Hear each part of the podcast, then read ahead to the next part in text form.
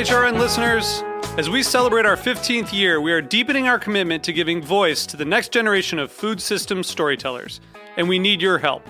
Our internship and fellowship programs help activate new possibilities for underrepresented and underestimated young people through experiential journalism, audio engineering, and production training.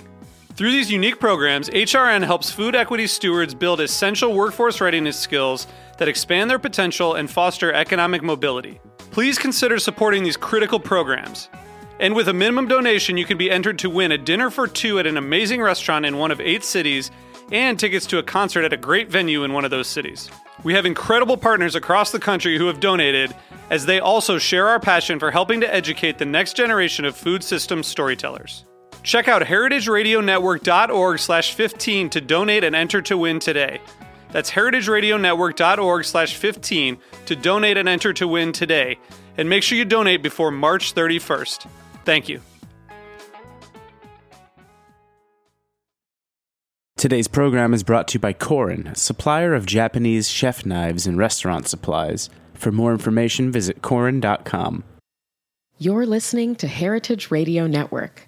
We're a member supported food radio network broadcasting over 35 weekly shows live from Bushwick, Brooklyn. Join our hosts as they lead you through the world of craft brewing, behind the scenes of the restaurant industry, inside the battle over school food, and beyond. Find us at heritageradionetwork.org.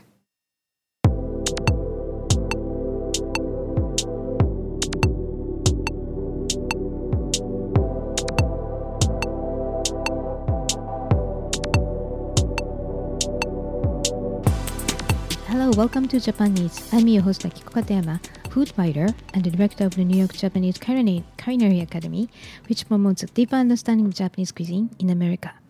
We are broadcast live, live from our studio at Roberta's in Bushwick, Brooklyn. And this show is all about Japanese food and food culture. We see sushi at every day in the supermarket, but what is beyond sushi? We hear dashi ramen izakaya, but what exactly are they? The Japanese food is still mystery for many people, and I try to demystify this program with my cool guests. And my guest today is Joshua Plunkett, a chef who worked at uh, prominent kitchens, uh, including Noma in Denmark, Momofuku, and Atera in New York City. And Josh spent intense seven months in Japan last year, cooking and discovering Japanese culture. Despite their interest in Japanese cooking, not many non Japanese chefs get to work in the kitchen in Japan, partly because of the restaurant's policy, language barriers, uh, visa, etc. So today, Josh will discuss his unique experience in Japan as a chef and a curious traveler, and uh, what he discovered there. But before we start, Japan Eats is available on Heritage Radio Network website as well as on iTunes, Stitcher, and now on Spotify's podcast. Uh, please go to iTunes and Stitcher and Spotify and subscribe to Japan Eats. And please write a review. We appreciate your feedback.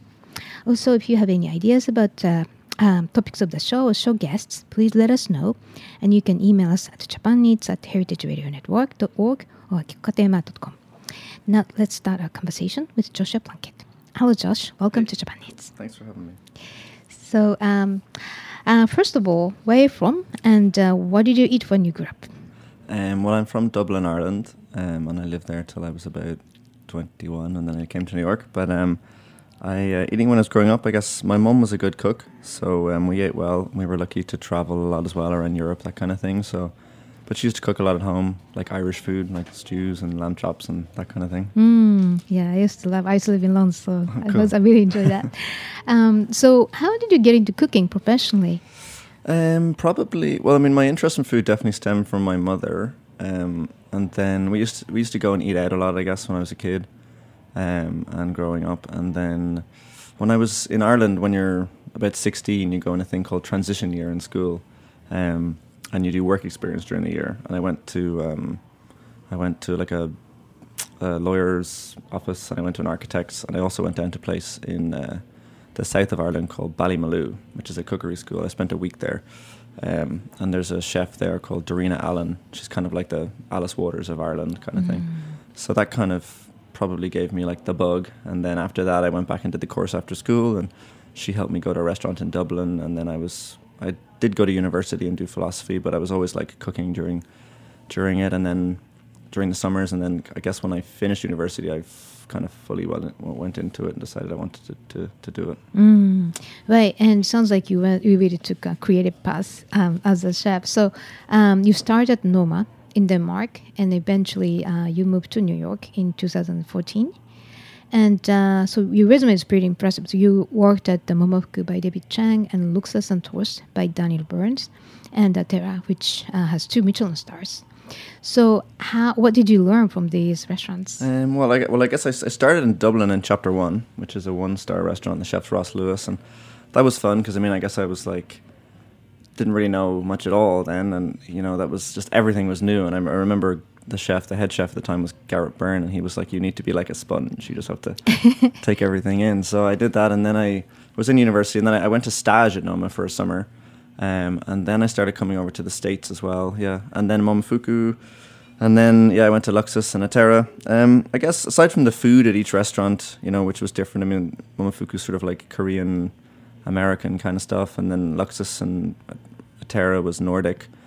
Um, I guess you learn things from each chef, you know, specifically, and then the people you work with, and to some extent that kind of shapes you.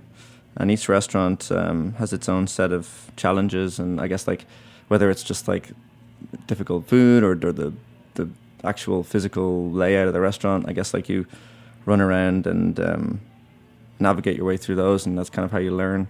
I guess. Mm, Yeah. right. I mean, those all these restaurants, Momofuku and Luksus and Tørst and Atera, they were really to- totally different independently, right? So, Yeah, that's true. Yeah. Also, I mean, I guess, yeah. I mean, Atera was like a tasting menu. Luksus was tasting menu, but also Tørst. So we did the bar food as well. So that was like kind of a mix of the two. And mm, that's a beer restaurant. And then Yeah. in the back, yeah, yeah, that was quite unique, really. right. Um, and then Momofuku was Korean, but it was I guess it was a lot more covers, like high mm-hmm. kind of high covers, which was different to Luksus and Atera. Right. So no, that, I'm curious though that you are from Ireland, but you decided to come to the States and then eventually you go to Japan. So is that something in your mind you want to discover new things? Um, I guess yeah, I've definitely always liked to travel, and I like going home, but I also like I like being away. I guess, and it's just everything's so new and different all the time. Mm. I guess you get to learn that way, and yeah, I guess it's exciting. Right. Okay. So let's talk about your experience in Japan now. So um, you went to Japan from January to August 2017, Mm-hmm. and uh, you cooked uh, only Western food up until you went to Japan. Yeah, Right. So how did you find an opportunity to cook in Japan? Um, I had a friend who went to university in Dublin, and he was working for a Japanese chef in London. And um, he had actually left London. He'd moved out to Kyoto to work in a kaiseki place. Mm, so the Japanese guy. Yeah, with a, with a Japanese guy. Okay, yeah, right. who yeah, it was called Nakazen, and um, Nakazen actually worked at uh, Kikunoi Mm. for about ten years. Kikunoi actually is uh, one of the best um, three Michelin star Yeah, kaiseki restaurants in Kyoto. and old. Um, so I guess I was talking to Giles, and then through through the chef that he worked for in London, I kind of arranged to go out to Japan, and they helped organize, I guess, the trip, and you know, set me up with some contacts and people to to meet and work for. So that's kind of how it came about. I mean, it, it would have been very difficult otherwise. It is tricky to go over there. You Mm. know, everything's so different, and it's it's there's a the language is obviously a big barrier when you're trying to organize things like that. Yeah. Right. So, but uh, you were interested in going to totally new environment because you said uh, you never been to Asia Mm. before. Yeah, I'd never been to Asia before, so I mean that was like going to be a crazy massive adventure. So I guess yeah, it was kind of mad. I mean, I guess I just like dropped everything here and just left New York and I went went to Japan. Um, and I didn't really know what was going to happen to be honest, but uh, it worked out all right. Fantastic. That's most exciting. Um, so, where did you work in Japan? Um, well, I worked in Kyoto, um, which was really cool. I'm glad I went to Kyoto in the end. Um, it was a restaurant called Taiho, um, and it was a it's a family restaurant just near Nijo Station, Mm. um, and they serve Chinese food, Szechuan food. Um, the chef was he's called Koki, and um, he's cool. He's about 36 or 37, but his dad actually opened the restaurant Mm. um, in the early 70s, and he was he was about 24 when he opened the restaurant. He's 70 now, and he works every single day, six days a week, and has done since he was 24. It's absolutely Wow. insane. Yeah, we're super crazy work ethic. Mm. So yeah, and then I I worked six days a week. Um, from about eight thirty in the morning till like one a.m. kind of thing. but it was cool. We used to go in and we would sit down. We'd have breakfast together, and then we'd have we would do lunch, and then we would sit down and eat our family meal, like Mac and I used to call it. Mm. And then we would do dinner service, and then we would all sit down again after and, and eat together. Wow. Um, and the, the the restaurant was kind of unique in the sense that like it was Szechuan food, and we served they served loads of natural wine as well. Um, Wow. So that was really cool, really interesting. Mm, that's because of the the second generation. The yeah, young guy. absolutely. Yeah, Ko- Koki kind of like took over when he was 26, so he's been in Mm. charge for about 10 years now. But Taisho still works every day, and I mean, the, the, I guess the funniest thing about it was that like it was a family restaurant. So like the sister worked, the mother, um, Okasan, she cooked all the noodles and all the dumplings, and Taisho did all the old dishes like the, you know, yakisoba and the all the kind of older like traditional Chinese stuff, and then Koki does all his new stuff. Mm. So it was good. I'd never worked in like a restaurant with just was so family oriented, and they lived above the restaurant stuff because you just don't really get that in New York, you know. Oh wow! I, I don't think even in Japan either. yeah, maybe not. yeah, it, Yeah. sounds like it became a part of the family. yeah, almost. Yeah.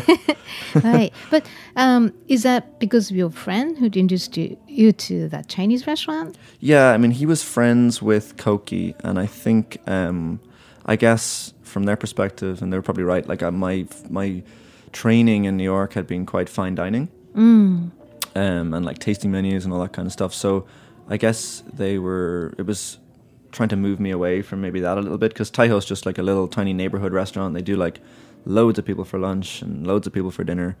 So it was it was it was like a departure from um, kind of rigid, fancy tasting menus. Right. So, um, but you know, the Koki, the second Mm-hmm. generation, he wanted to convert, transform the restaurant into something totally Mm. new. Yeah, I mean, I think what happened was he took over and Koki trained around Kyoto in Chinese restaurants as well, and he spent a little bit of time in China. Like he speaks, he speaks enough Chinese to like communicate with them. Um, but there's no like there's no Chinese people actually at Taiho. But he, I mean, he then he just kind of like if Koki's interested, he's incredibly. He was just like super curious, so he just decided he liked natural wine, and then so there's a girl, Misa-san, and she's she's like the sommelier. So she came and she she she does all the wine program and um and then I probably because they brought in natural wine, it's it's changed the nature of the restaurant because it brings in there's a very good wine shop in um, Kyoto called Ethelwein.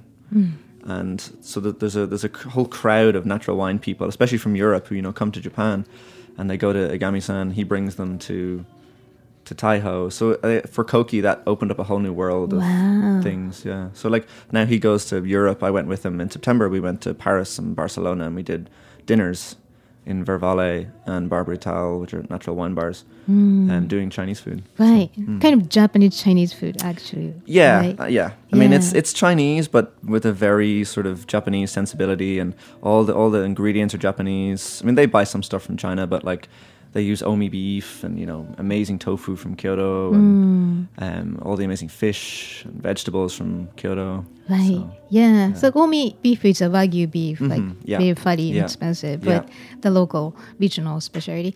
And uh, so Kyoto vegetables, I Mm-hmm. heard it's like uh, around forty different, with did uh, nationally designated Kyoto vegetables. Wow. Okay. yeah. So Yeah, I mean, I just remember it was. It's yeah. I mean, so there was a, a guy who would forage them Mm, because in springtime, um, Kyoto. I mean, Kyoto's famous for its water right. and all. So, so I mean, that's why all the, like the kaiseki's there and everything, and all the dashi's amazing, all that kind of stuff. But they grow- Softer. yeah, water, right? yeah. So they they get incredible vegetables. Just like really unique little things I'd never seen before, like fukinoto and all those kind of things. Right. Um, yeah, so it was really cool to see all that coming, Mm. coming in. But you know, for listeners who are not familiar with Japanese Chinese food, I mean, there's so many Chinese restaurants in the whole country. Mm. Yeah, yeah. Then surprisingly, I've never heard of any non-Japanese person working for Yeah. Chinese restaurant Yeah. in Japan, Yeah. especially in Kyoto. Yeah, it was kind of funny. I mean, it's funny because the mother and Koki, they kind of look Chinese, but I mean, they're actually not. But um, yeah. okay, so uh, so you did you speak Japanese that time? No, I mean, I went over and um, I spoke absolutely no Japanese, nothing. I didn't even know to say thank you properly.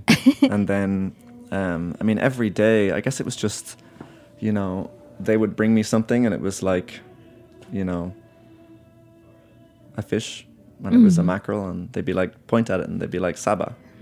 So I try to remember, and then the next day it was something else, and you know, a carrot, ninjin, and then just I literally built it up like that, just like every day, like trying to learn like a new Wow. ingredient, and then you know, I mean, my Japanese is extremely limited, but. Um, I remember after about it was really hard at the start because I just couldn't understand anything, and like everything was new. But the the mother Okasan, she would call out the orders, and I remember like I just couldn't make a word word of it. I didn't know what she was saying. and then after about four or five weeks, she would call out things like it would be like Yodare Dori, and I would be like, I'd know what it was, and I was uh, that was like a turning point when I started to like understand what was going on, and kind of your level of interaction then was able to like increase. Right. Yeah. Mm, okay. And uh, so you naturally, you know, share the whole day, right? Breakfast, lunch, and dinner. Mm-hmm. So did you communicate by hand? Um, I mean, well, Misa-san, the, the, the wine girl, she spoke English. uh, Yeah. Um, but everybody else in the kitchen didn't really have any English at all. So it was tricky. I mean, Daisuke, he was the sous chef we used to use a lot. There was a, a lot of Google Translate.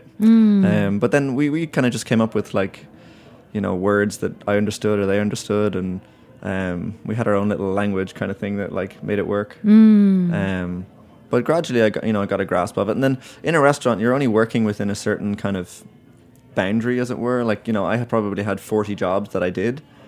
So you know, w- once I once I learnt them, you know, I learnt the the name for cabbage or the name for whatever, and I knew what the preparation was, and they just could say it, and I could go and do it. Then Mm, so Yeah. that chef's language helped. yeah, yeah, Right. yeah, kitchen kitchen language. Mm, it must be encouraging for listeners who might be interested in going to Japan and cook Yeah, for without sure. I mean, it's language. it's possible. You just need to go and do it. It's it's hard, but it's worth it. right. And what about the visa? Did uh, did they take? Um, the visa visa thing for me, luckily, was really really straightforward. I mean, because I'm used to going to the American embassy, which you know is it is what it is, and I um, went to the Japanese embassy. I flew home from America at Christmas, and I went from the airport straight to the Japanese embassy because I was under a little bit of time pressure to get my visa ready over Christmas for January to go. Right. So I went in and I was there for 11 minutes. And um, I got a working holiday visa, which is a one year visa for um, Japan. And it lets you pretty much work in any field you want. Um, but I don't think it's available for Americans, which is unfortunate. Ah, Yeah. interesting. There is a list on, on the like Japanese kind of embassy site of the countries that are can do it. But I'm, I'm pretty sure America isn't one of them, unfortunately. Right. Okay. I I understand that Japan, at least it used to be like with Australia, and you can Mm, go work yeah, for a year yeah, or something like that, right? Okay. And uh, so you are in charge of cooking Chinese at Taiho? And Um, yeah, well, I mean, I wasn't really in charge of anything per se because I guess I couldn't. It was tricky, especially in service when it was like super fast paced to communicate. But I used to work. Um, I worked with the little young guy, and he was called Kaji. Um, so like st- starting off, he would just I would kind of just do prep. Um, and then I would like then I started like plating dishes and starters and obviously like over time I mean after like a month or two I was like settled and relatively capable, so I was able to do other things. And then Koki would always he started letting me do like pretty much do all the fish butchery, which is amazing. So like he mm. taught me a lot of that, and I learned how to like we used to serve suppon like turtle. Mm-hmm. So I learned how to like butcher turtles, and we did frog. And Koki Koki was like he would just go to the fish market and buy all this like mad stuff I'd never seen before, and then like he would do do one or whatever, and then I'd let me, he'd let me do the rest and stuff. So that was really cool. I learned a lot about fish, and he taught me how to do you know ikejime and all that kind of stuff. Mm, can you really- tell, explain Ikejime to uh, uh, audience? yeah, I mean, I learned Ikejime from Koki, and he doesn't really have a lot of English, so I just kind of learned how to do it. But um, I mean, basically, you just wallop the fish on the head, and then you you cut it at its neck and at its tail, and it, and then you open up the the nervous cord, and then you have a special wire, and you just like put the wire down the the core of the fish, down the, the nervous cord, and it just ruptures it all. So the, the basically the animal like thinks it's kind of still alive, sort of as it were, and it, it doesn't. It kind of decays in a different way, and you can like age the fish. It changes the texture, Mm, kind of thing. right. I heard that the, the, the fish even doesn't realize. It's versus, dead. yeah, you're struggling and losing all the amino acid. Yeah, It's yeah, still alive yeah. in the fish mind. Yeah, Still yeah. dead, but yeah. Yeah. And you just like uh, draw out the blood, which keeps Yeah, it yeah. really fresh, Yeah, right? yeah. Okay. And uh, now, living in Kyoto, Mm-hmm. I'm super curious about that because a lot of Japanese people say Kyoto people are different. Yeah. And culturally, like, you're surrounded by thousands, literally thou- 1000s of uh, temples and shrines. Mm, yeah. Um, yeah, Kyoto people. Um, I guess Kyoto was a little more traditional than than, than than Tokyo or whatever. I mean, they, they they kind of live in their history, I guess, in Kyoto. Um, but it was an amazing place to live, I think, for me coming to Japan and it being a new place because it's sort of. I mean, I don't want to take away from the rest of Japan by any means, but Kyoto is a special place just in the sense that like you're, you are surrounded by so much history and so many special, amazing, beautiful things. Like all the temples are incredible, and just being around all the kaiseki. Like I, I lived in Higashiyama, and there was a restaurant around the corner called Hyotei, Mm. and Hyotei's been open for 400 years, Right. Which is crazy. And then I mean, Michelin came over and gave them three stars, but w- when you're 400 years old, three Michelin stars is kind of irrelevant. It's just it's special anyway, you know. Right. But it started off as a tea shop, you know, or like a tea house, and and now now they do like dinner and lunch and everything. But yeah, so they were just. I mean, Kyoto was an amazing place to live just because I was so immersed in kind of old Japan. I guess. Right. Well, it's um, you know, you said uh, people live in history. Mm. What do you mean by that? I mean, I guess Kyoto is more traditional, and the buildings are traditional, and the temples are all still there. And I mean, probably to some extent, I guess Kyoto wasn't bombed during the war because there was nothing really of strategic value. Right. So it, it, it, remained intact. Like I mean, Sapporo and Tokyo and stuff were pretty badly damaged, but I heard that the uh, actually American government avoided because it's too beautiful. beautiful. To Yeah, I read that too. Like there was, a, I think it was like a general or something that went on his honeymoon to Kyoto, and he remembered it. And he was like, "We just we can't do that because it's it's a war for we're trying to save humanity, so we, we couldn't we can't destroy it." Right. Yeah. Oh, I appreciate that. yeah, right.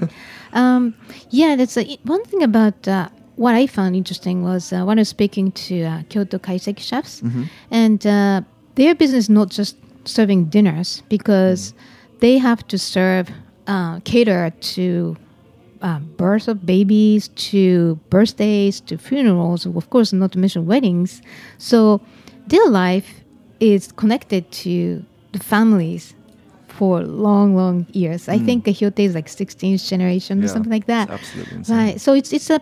I think the the fact that they're surrounded by shrines and temples, your life is more closely connected to religions, Hmm. and also restaurants are already pulled into that kind of connection. yeah, absolutely. Yeah, So, yeah, yeah. So it's uh, it's like, you know, when I spoke to visit the kaiseki restaurant, and the chef said, uh, "Yeah, you, I'm we're busy. You have like uh, uh, our good regular customers, um, like anniversary party or something. It's like the whole kitchen was uh, catering the bento boxes. Right. Yeah. and I guess as well. I mean, in kaiseki as well, it's it's kind of special in a sense because. I mean, tea ceremony is obviously so connected to like Taoism and Buddhism and stuff, and then kaiseki basically evolved from tea ceremony itself. Mm, right. So I mean, it's it's like and it's just everywhere in Kyoto, Right. and and, and Uji's right there as well Mm, with all the tea. right. Yeah. So you are you really into tea, right? yeah, Japanese uh, tea. yeah. I mean, I, I pretty much probably just from Atera was kind of the first point because there was this amazing guy there called Jeff, and he had a awesome tea program. Right. and He was called the tea sommelier. I yeah, read about yeah, him actually. yeah. Um, and he would do. I mean, just like a wine pairing, we had a tea pairing. Mm. And I'm not really sure why. I guess I just, I don't know. I just took a, a liking to it, but I was just fascinated by it. And then I used to, he kind of set me up with a little like mini tea program for me. Huh. And I, I would buy stuff and try to learn about it and brew it at home. So then, yeah, when I went to Japan, I tried to make the most of it. And I mean, I visited tea farms. I, I actually, one of the funniest days I had was I, I went to Tokoname Mm-hmm. outside Nagoya to buy a teapot. It was my first proper day off from Taiho, and I don't know why. I mean, I guess it was tricky because you can't really Google these things because it's all in Japanese and I can't read Japanese. so I, I, I decided I'm going to go to Tokoname to buy this teapot. Mm. So I went. I got the got the Shinkansen all the way to Nagoya on my day off. I got another JR train all the way out to, to Tokoname to buy the teapot, and I got to the place, the middle of nowhere, and it was closed. Oh, I, wow. I traveled the whole way on the Shinkansen and everything. Mm. Um, so yeah, so the, so tea tea tea was a big part of Japan for me. I, I used to buy a lot of tea, and I bought bought a lot of teaware, like all the nice little teapots and stuff. And Mm. I visited tea farms in Nara and yeah, it was amazing. Mm, so visiting tea farms, like you make an appointment or just uh, Mm, well, it's a bit tricky. I mean, that was one of the things that was great about living there was that you make all these contacts. I had a friend called Masayo, and she is she was actually a chef in New York for about eight years. yeah, I know Masayo. Do you know Masayo? Mick Funakoshi, right? Yeah, yeah. Um, so she was she was she was a good friend. So she, I mean, she's incredible contacts there, and she works with Nara Tourism Board. Mm. Um, so she brought me. Yeah, we, we went Right. and visited, and yeah, she was friends with them, and they like made us tea and everything. Well, It. Masayo, she's like a traveling chef because Yeah. she had a restaurant in Kyoto and Yeah. it closed, Yeah. sold it Yeah, to someone else. She does a lot of dinners and stuff. Just she, she just like seems to have loads of fun, really. Um, she does pop up dinners and stuff. I know she's working on like a space kind of thing where she'll be able to Mm. do like special events with artists and you know Right. cross people and that kind of thing, and do dinners with them and that kind of thing in Kyoto. Mm. So that's probably in the pipeline. Right, it's very inspiring. Yeah. Right, okay. Um, so, how did you find the people in Kyoto in your eyes? Oh, I mean, they were amazing.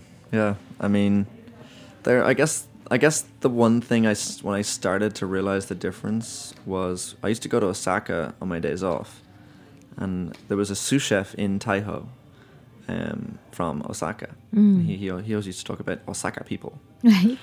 And and I realized that he was very kind of energetic and cheeky and jokey and all this kind of thing. Mm. Um, and that was Osaka people. They're kind of like jokers Right. and full of energy and Yeah, and I heard it when you in Osaka. Since you're really young, you have Uh. to try to be always funny. I have to come up with jokes.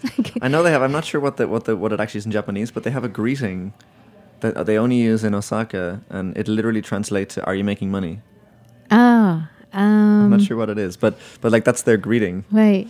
Um, but yeah, so in comparison to Kyoto people, um, I mean Kyoto people were a lot more reserved, quiet, um, and may- maybe I, I don't know if traditional is the right word, but you know they were more focused on their history, I guess. Osaka is quite Mm. modern and like brash and loud, and like when I was in Osaka, people would come up to me and say hello and ask me what, what you know, where is I from and da da. Well, in Kyoto, people are much more reserved and quiet. Right. Yeah, Yeah. that's classic. Is it there adjacent cities, right? You can go in I between mean, a half an hour. That was it was amazing, yeah, because the I used to get the Keihan line, but it was a cool place to live because you had Kyoto, which was like amazing and beautiful, and so much history, and then you could go to Osaka for dinner and just have like a crazy time, and then come Mm. back. It was kind of it's unique to have like two massive, well, not massive cities, but big big cities with such different personalities, like right, Right. beside each other. So it was cool. Yeah, I think uh, the Kyoto is based on like in emperors and the nobles. Mm.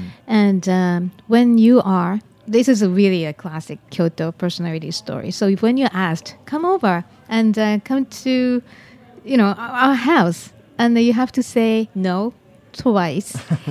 if you say it's like, okay, I'm coming, it's like, no, I didn't mean that. but then the third time you accept it. Okay. And uh, whereas in Osaka, that's the, the city of commerce. So you negotiate. If you go to Mm. The market, like, you know, the greeting, Yeah. how much money you're Yeah, making, yeah. it's the same mindset. And that their dialect is stronger. And they saw something is really straightforward. Yeah. But then it's kind of uh, coded Mm. in the soft, like tones. And then you're stupid, they say. but if you say it's stupid in Japanese Tokyo language, it's kind of really harsh. It's funny you should say that. So, because I used to a lot. I mean, a lot of my Japanese I learned from the sous chef. Mm.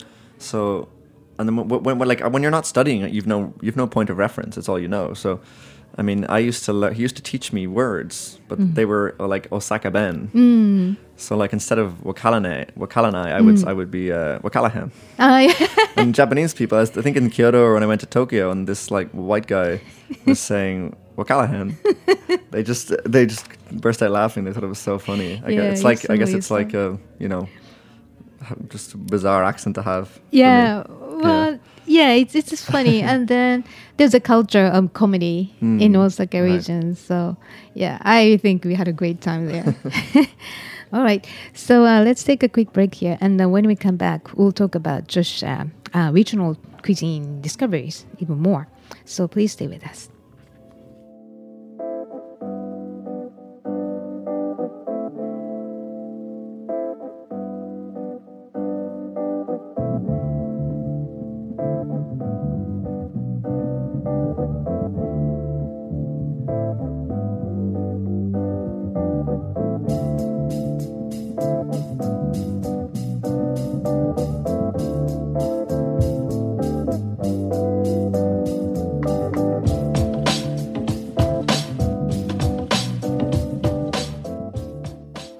Today's program is brought to you by Korin, supplier of Japanese chef knives and restaurant supplies. Korin is proud of their Japanese culture and traditions, but they want you to know that their products are not just for Japanese restaurants.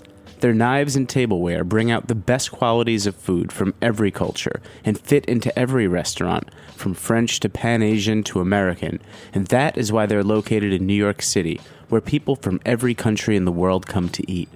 Korin's unique store in Lower Manhattan is home to perhaps the most extensive collection of Japanese chef knives in the world, including Japan, plus the rarest natural sharpening stones and exquisitely designed tableware.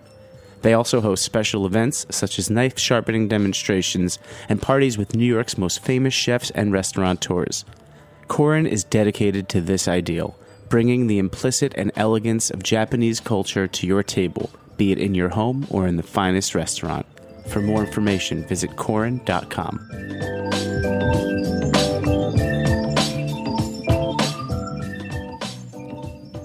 Welcome back. You're listening to Japan Eats broadcasting live from studio in Bushwick, Brooklyn. I'm your host Akiko Katayama, and my guest today is Joshua Plunkett, a chef who worked at the prominent kitchens like Noma in Denmark, Momofuku, and Atera in New York City. And he spent uh, intense seven months in Japan last year cooking and discovering Japanese culture.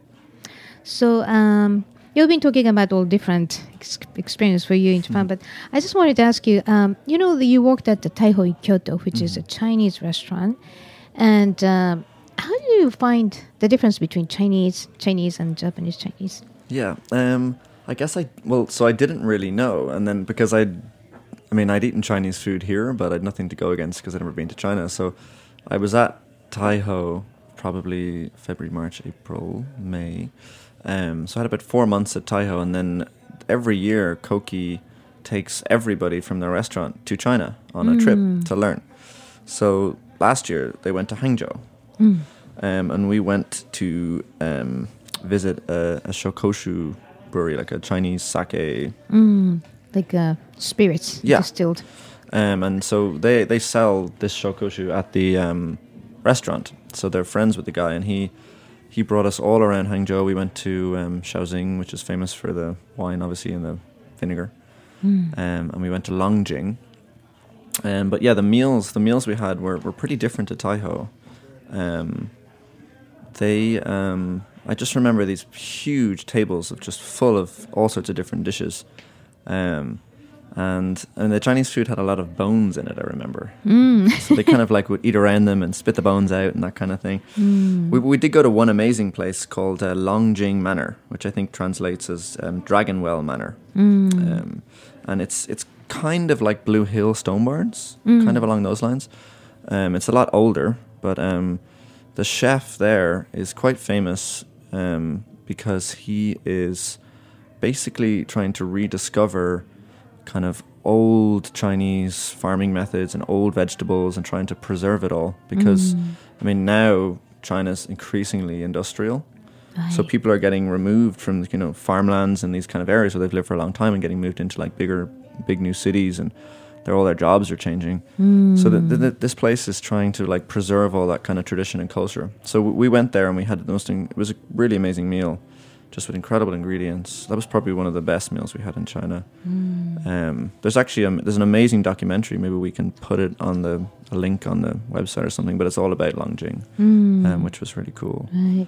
Well, you mentioned it's interesting that you know the style of Chinese cuisine. I think Japanese cuisine is more kind of a subdued, and uh, like kaiseki, people say the length of food has to be um, right for Dinah's mouth size. Right, right, right. Versus, you know, it's a more dynamic continental mindset yeah. of Chinese cuisine. I mean, definitely in China. Um, I mean, I guess there's. I had like three. It was like there's Chinese food in China, which is what I experienced. There was Chinese food in Japan that I experienced, and there was just Japanese food in Japan. I remember that the food in China was like incredibly abundant. I just remember we, they just brought us huge platters of things, and like, we, there was more food than you could possibly eat. At Taiho, the Chinese food, this is back in Kyoto, um, was probably a little more refined. Like the, the, the, this is the Japanese restaurant.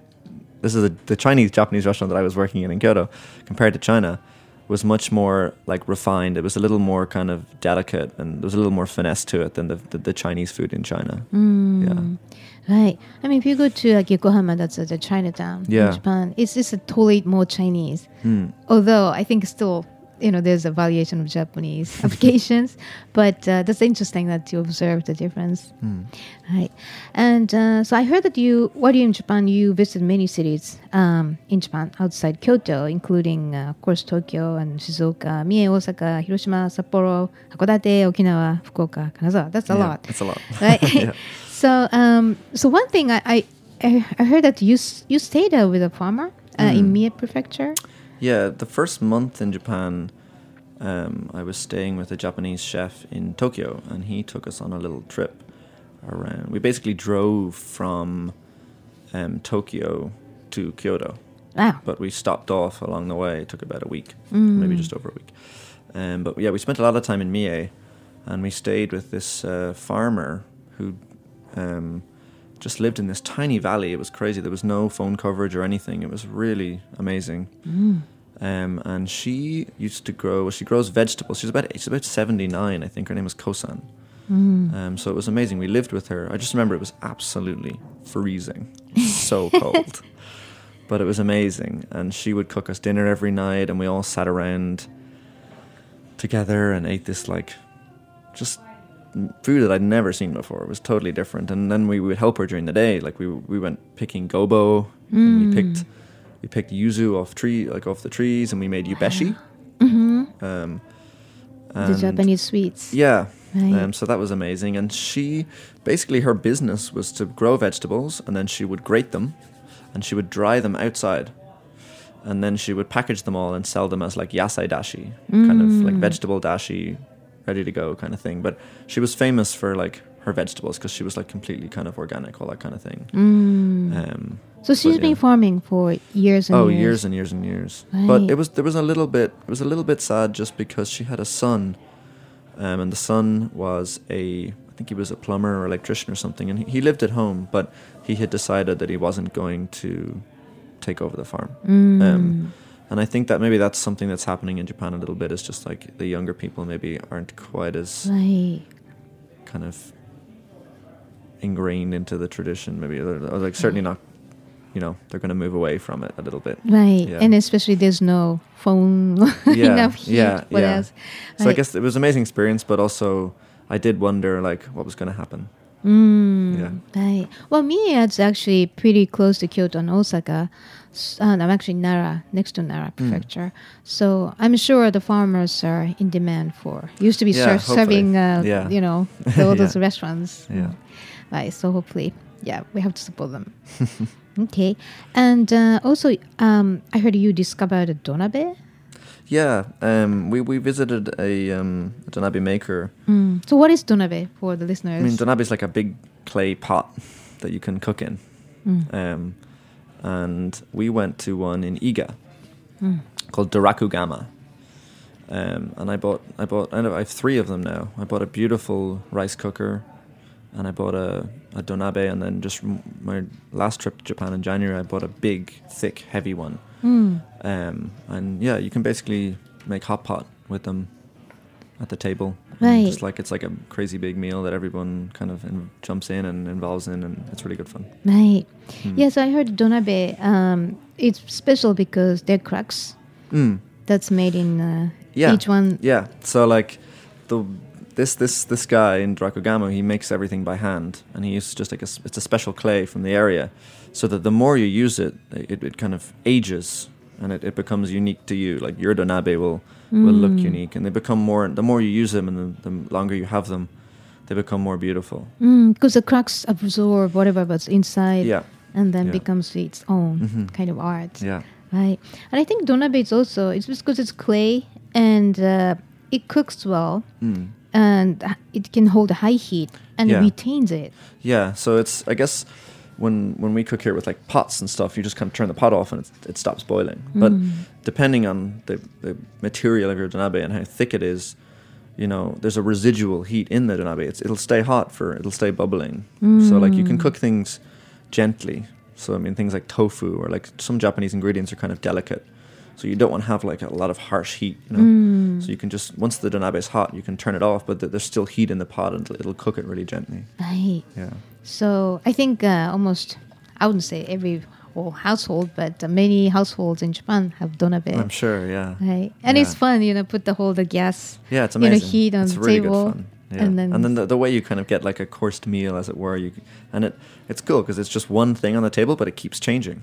mm, because you know, keep adding you different. keep adding ingredients. You take things out. You put fish in, then the you know all the flavor from the fish goes into it. The fish comes out, and then you leftover rice. You put the rice in, and you keep cooking it, Mm. and you make a porridge, and then you can pour egg in on top of that, and yeah, it's just su- super fun. Right. So over time, Yeah. throughout the dinner, you're cooking kind of dashi Yeah, in itself. yeah. Right. So that's there's no this donabe, D O N A B E, clay pot.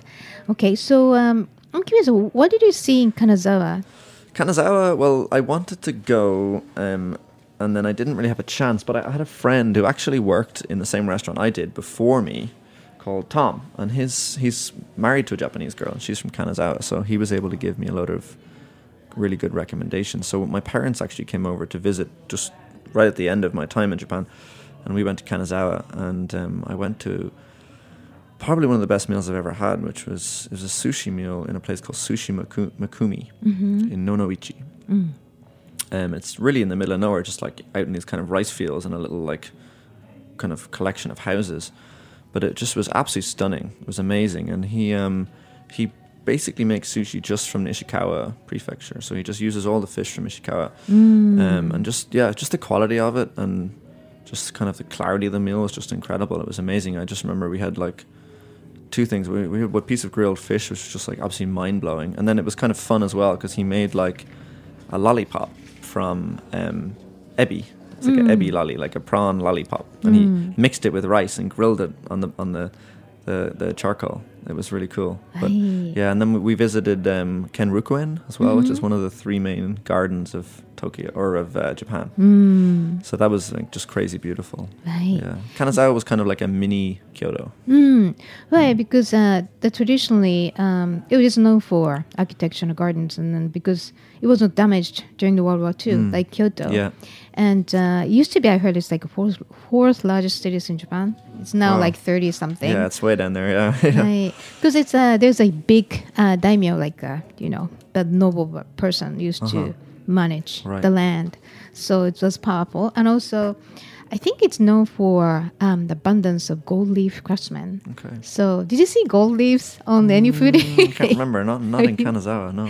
yeah, like if you go kaiseki restaurant, there's a gold leaf on top, and Yeah. then there's a gold leaf ice cream. Yeah. yeah, in the touristy places. Actually, outside of Kenroku, there's an ice cream shop, Okay. and there's gold leaf on top of ice Okay. cream. I missed that. Yeah. Well, um, anyway, so um, they also um, finally you went to Hokkaido, right? Hmm. Yeah, I went to Hokkaido. How was the experience? Hokkaido was amazing. I mean, I went to Hokkaido twice actually. I took took one trip. The first trip I went with one of the guys I worked with. Um, he spoke a tiny bit of English, enough to communicate and say, "Do you want to go to Sapporo with me?" So we, we, we decided to go for a weekend, um, and that was really good fun. I went to another sushi place, which was mind blowing as well, and it was called Sushi Miyakawa. Mm. Um, and it's actually one of the newest three stars in Japan because the, the Michelin guide gave him three stars. Mm. Um, but he's very young, and um, we went to the restaurant, and he has. I mean, it just the quality was mind blowing. It was amazing, amazing meal, and it was cool because I guess he had um, he had a couple of girls working in the sushi kitchen as well, which in Japan is actually quite unusual. Mm. Um, so that was really cool to see, and then just basically the, the overall experience in Miyakawa was amazing. Um, I was just so impressed by their like the hospitality Mm. um, and just it was just an incredible restaurant, and just the fact that they were it was new, it was a new restaurant, but it was just so good. It was amazing. Yeah. Mm. Um, that was Sapporo. We we visited um, Nikka Whiskey as well, Fun. and Aichi is it Aichi? I think it was. And oh, but you know Hokkaido. You mentioned you know Hokkaido sushi place and a Mm. Kanazawa sushi place, Mm. and then I'm sure you found different types of you know different species of fish Mm. because Hokkaido. I think people used to call it gaichi, means outside the mainland. right. Right, and then their culture is different. They have a huge land. I heard it's Yeah. the best snow in the universe. Yeah. Um, and also the Kanazawa, going back quickly, you know, it's a, Kanazawa, it's the Noto Peninsula. Uh-huh. So the coastlines are very complicated and it's mm-hmm. facing the Japan Sea.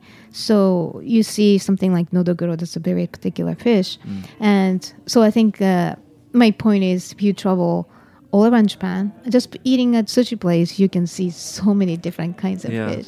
I mean, I guess from from Hokkaido. I mean, I went back recently, and I went to Hakodate as well. And we actually did go to Niseko Mm. for snowboarding, and the snow is ridiculously amazing. It is amazing. um, but Hokkaido, I guess the thing that struck me was probably the crab, which is Mm. just everywhere, and then uni as well. And you can go and have these massive like kaisendon, Yep. just covered with ki- with king crab and urchin and stuff for for for fifteen dollars, and it's just it's mental. It's crazy. Right. It's so worth it just flying yeah. over. yeah, totally. Right. Okay.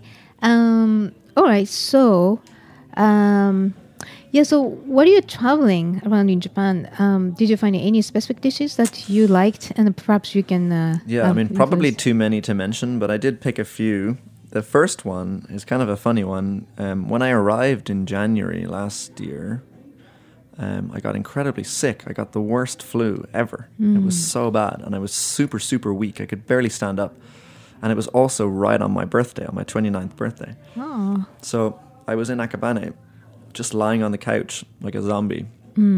But I really needed to eat, and it was super cold outside. right. But like, Akabane is like a little, you know, it's in in, in Tokyo. It's yeah, just like, a, a obscure north. Yeah, city, right? Yeah. Um, so this was Akabane Kita, Mm. and um, so I managed to get the energy together. I could barely stand up. I was just so sick. I think it was just because just from traveling, and then I was in a new place, and just I don't know, must have got a bug or something.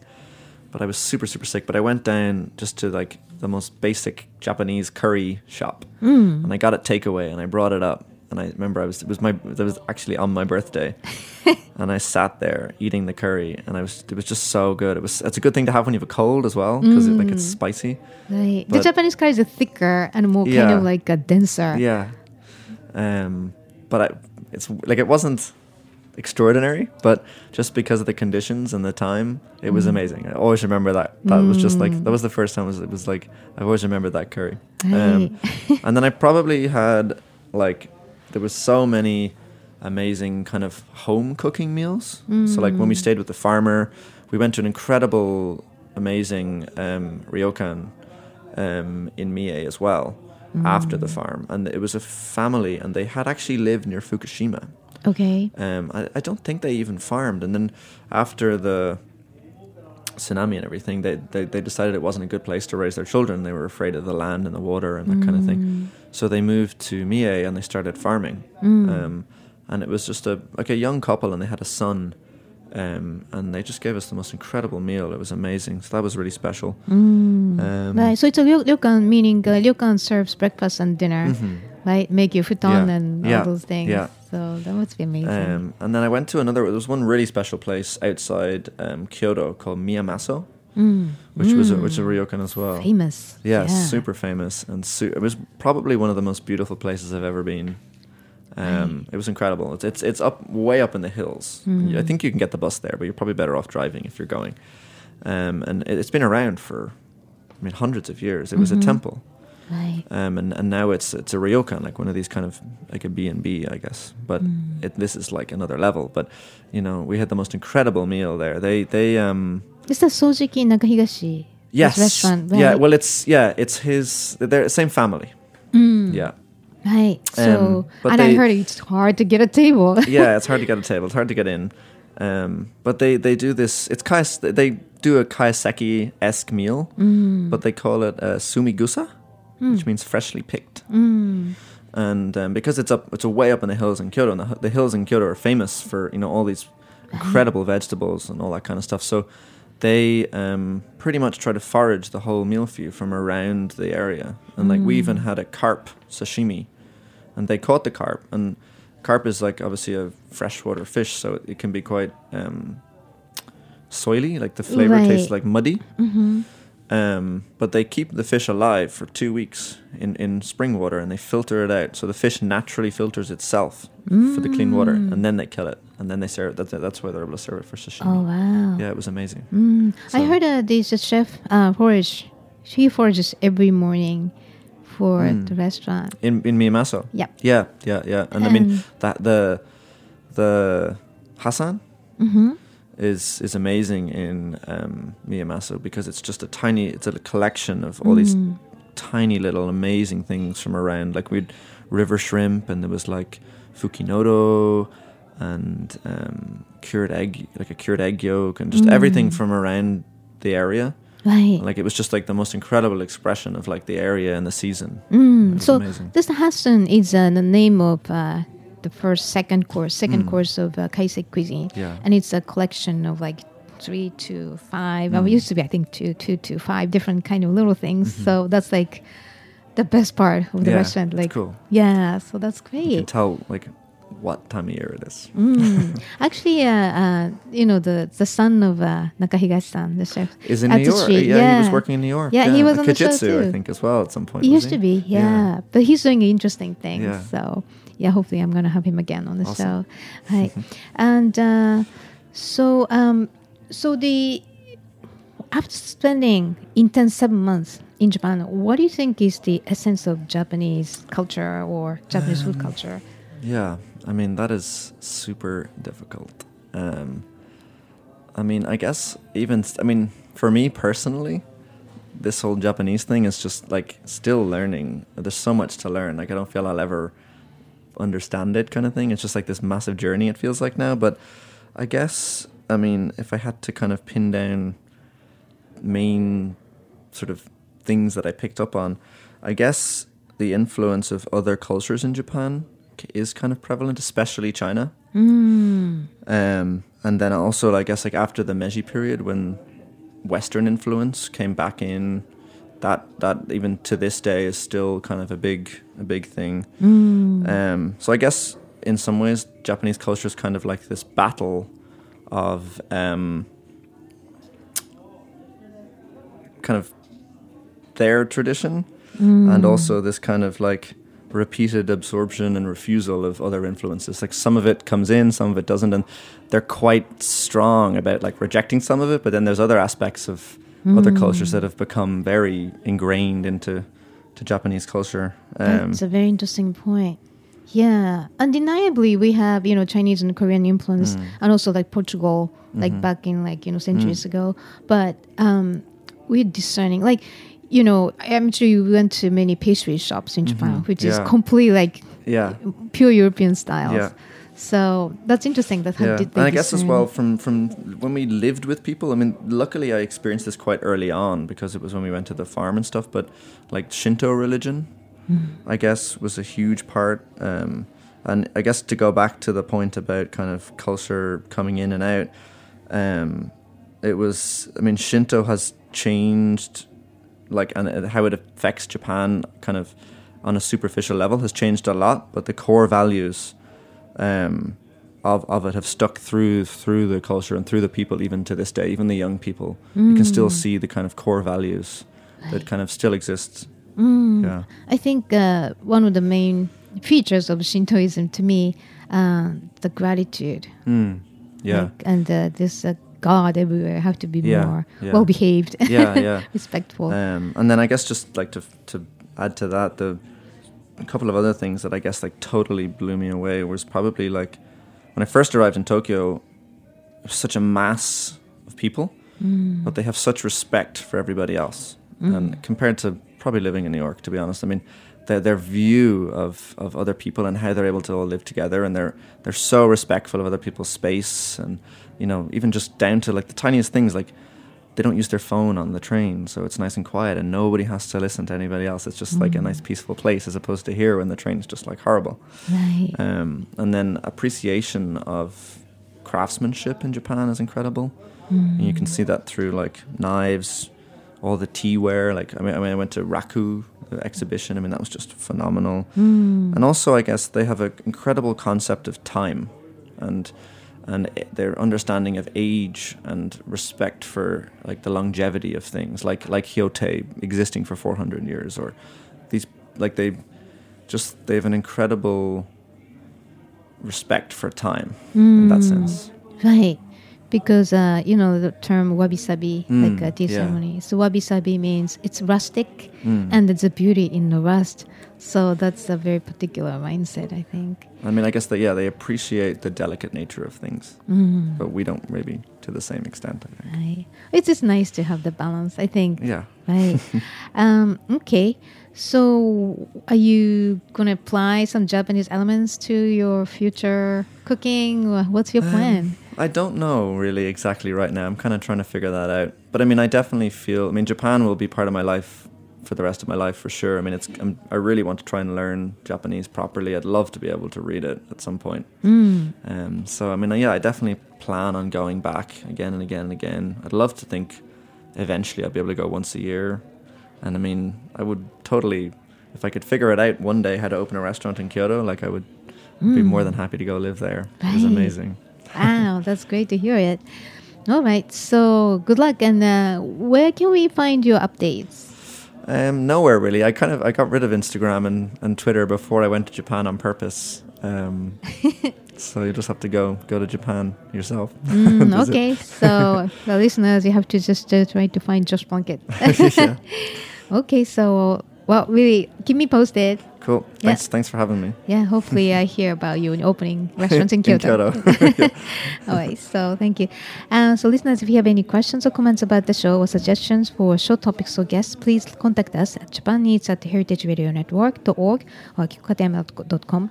And Japan Eats is live at 3 p.m. on Mondays and always available anywhere in the world at heritageradionetwork.org, iTunes, Stitcher, and Spotify as a podcast. And our engineer is David Tadasuyore, and thank you for listening. I'll see you next week.